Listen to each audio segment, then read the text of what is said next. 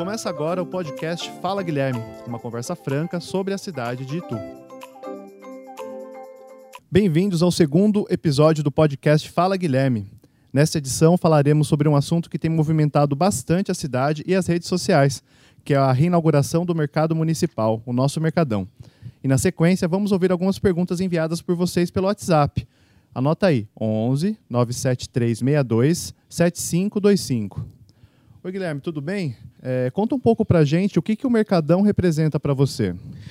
Bom, eu que agradeço a todos e eu vou dizer uma coisa que o Mercadão é muito mais do que um simples prédio. Para mim é uma história de vida. É, as pessoas não sei se sabem, mas eu sou neto de um barbeiro, chamava Dito, e tinha a sua barbearia no Largo do Mercado. E eu tinha uma avó, que a gente chamava carinhosamente de Adelina, que era cabeleireira. E quando eu saía da escola, terminava meu período escolar, minha mãe me deixava na barbearia. Então, esse mercadão foi praticamente a minha infância. Foi ali que eu acompanhei uh, uh, o desenvolver, a história de tu acontecendo. Então, o mercado traz para mim lembranças de uma, de uma cidade mais próspera, uma cidade é, que as pessoas tinham mais orgulho, e ver ele renascendo significa renascer uma esperança. E isto, para mim, é, uma, é um significado muito grande. Não acho que seja só para mim, eu acho que para todas as pessoas que viveram essa Itu para todas as pessoas que entendiam o mercado como um ponto comercial, que entendiam o mercado como um ponto de encontro. Ali era passagem para aqueles que viajavam, porque ficava também a, a rodoviária. E tem um ganho expressivo também. Quando você restaura um prédio, um prédio tão bonito, um prédio de 1905, um prédio que tem uma história fantástica, você desenvolve o turismo. E falar de turismo significa falar de emprego. Então, essa inauguração do Mercadão é uma, é uma conquista da cidade. É uma conquista da cidade na sua, na sua própria história, no seu jeito de ser, e que dá uma coisa chamada orgulho. Hoje, cada vez mais, o povo ituano tem orgulho de viver nessa cidade. Algumas pessoas questionam o valor de 4 milhões e meio investidos na revitalização. Você pode comentar o assunto? Primeiro que eu acho que é legítimo e é democrático as pessoas terem, terem dúvidas sobre tudo. E a obrigação de todos nós, no meu caso, enquanto prefeito, dar explicações. E esse, esse dinheiro investido, primeiro que não é um dinheiro da cidade. Esse dinheiro é conseguido numa instituição chamada DAD. O DAD doa este dinheiro para a cidade, para cidades turísticas que têm bons projetos, e este dinheiro tem que ser aplicado exclusivamente em obras que desenvolvam o turismo. Ou seja, ou pega esse dinheiro ou perde nós resolvemos fazer o que há de melhor investir no turismo. Em questão ao valor do custo, ele é perfeitamente dentro do mercado, foi feito dentro de uma concorrência, mas eu vou um pouco mais longe.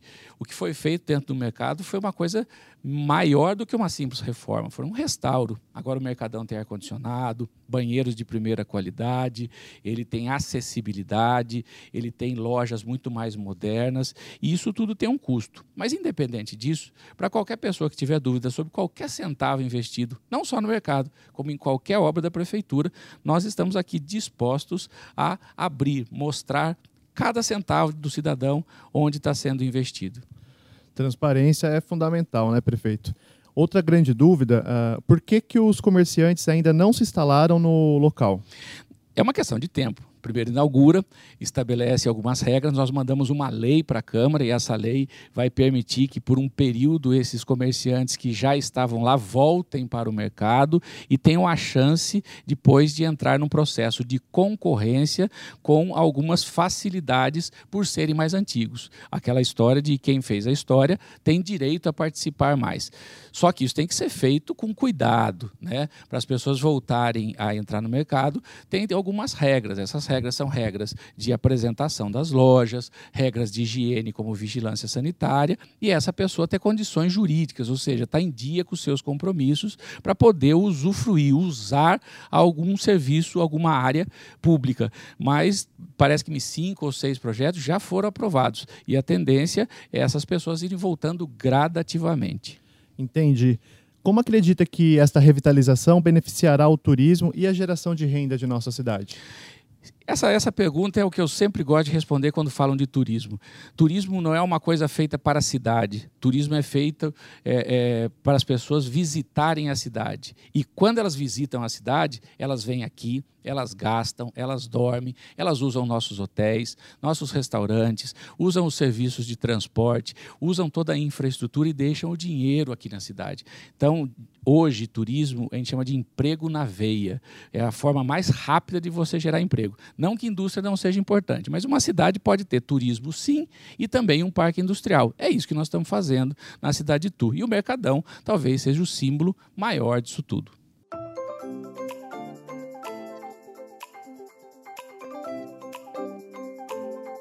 Gostamos muito das mensagens recebidas no primeiro Fala Guilherme. Agradeço a todos que enviaram as perguntas e você pode enviar a sua pelo WhatsApp 11 97362 7525. Prefeito, vamos escutar algumas perguntas? A primeira é do, do Francisco Teles. Boa tarde, prefeito. Tudo bom?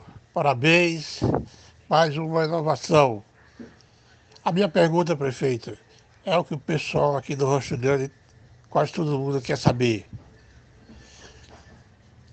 Quer saber o que realmente vai ser feito aqui na Ernesto Fávero e quando que vai começar as obras. A gente precisa divulgar isso.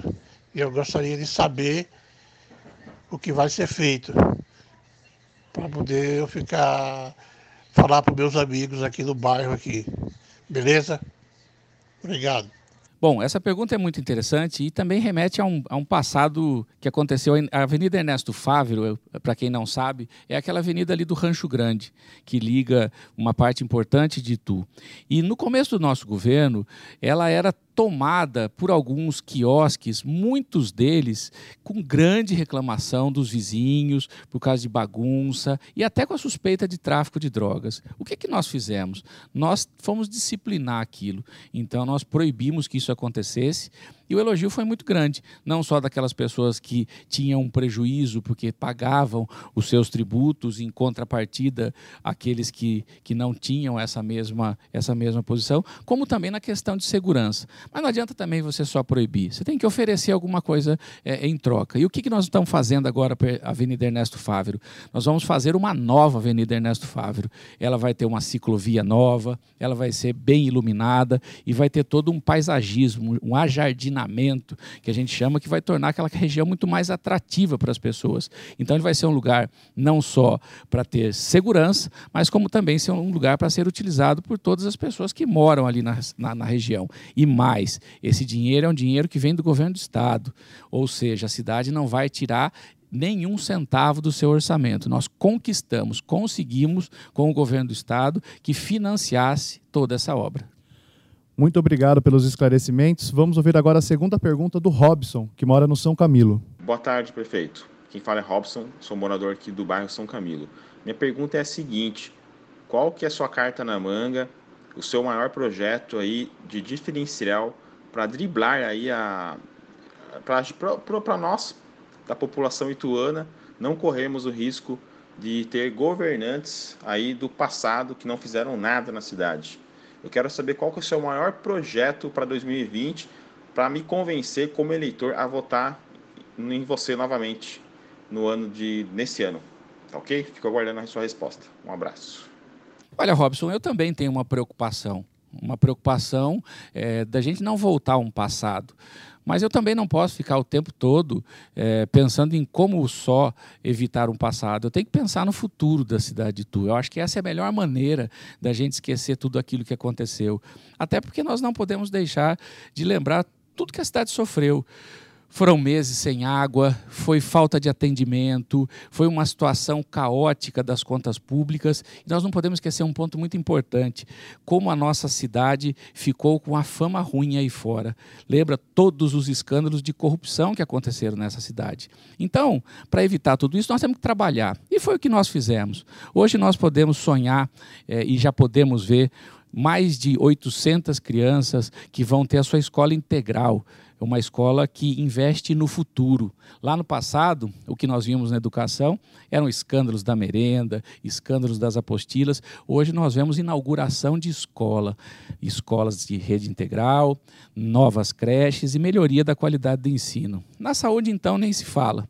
Tudo o que aconteceu nessa, nessa cidade que nós estamos tentando resgatar. Nós não podemos esquecer que nós fizemos o primeiro hospital da história de Tu. Quer dizer, hoje o Hospital Municipal é uma realidade, atende um número grande de pessoas no sentido cirúrgico e junto com ele tem um centro de diagnóstico. E tu hoje tem, tem tomografia, tem ultrassom, raio-x digital e tantas outras conquistas na área de saúde. A área de saúde é sempre delicado, dá para fazer sempre mais. Isso foi muito importante. E também fazer o comparativo com a água. Quem vai esquecer os anos sofridos que nós passamos em relação à água? Simplesmente deixaram o povo de Tu sem água na torneira. E não foi pouco tempo. Foram várias vezes em vários governos passados.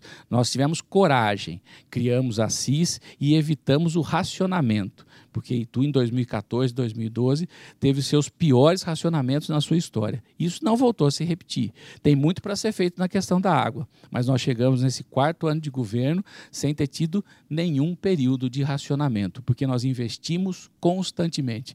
Então, se a gente quiser pensar no futuro, a gente tem que pensar nas coisas boas que aconteceram e esquecer um passado um passado de corrupção, um passado de irresponsabilidade com dinheiro público e um passado que se pensava só neles próprios. Nós pensamos em toda uma cidade.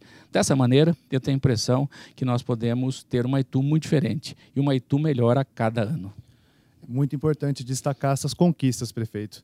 É, antes de terminar, eu gostaria de lembrar que os podcasts do prefeito também estão disponíveis na Apple Podcasts, Google Podcasts, Spotify, Deezer, entre outras redes de podcasts. Para acompanhar e receber as atualizações, é só assinar ou se cadastrar no canal que melhor lhe atender. Se você preferir, também enviamos pela lista de transmissão do WhatsApp para se cadastrar. É só salvar este número na sua lista de contatos e mandar um oi para 11 97362 7525. Suas dúvidas e perguntas também devem ser enviadas para este mesmo número. Até a próxima semana. Até mais. Sou eu que te espero no próximo podcast.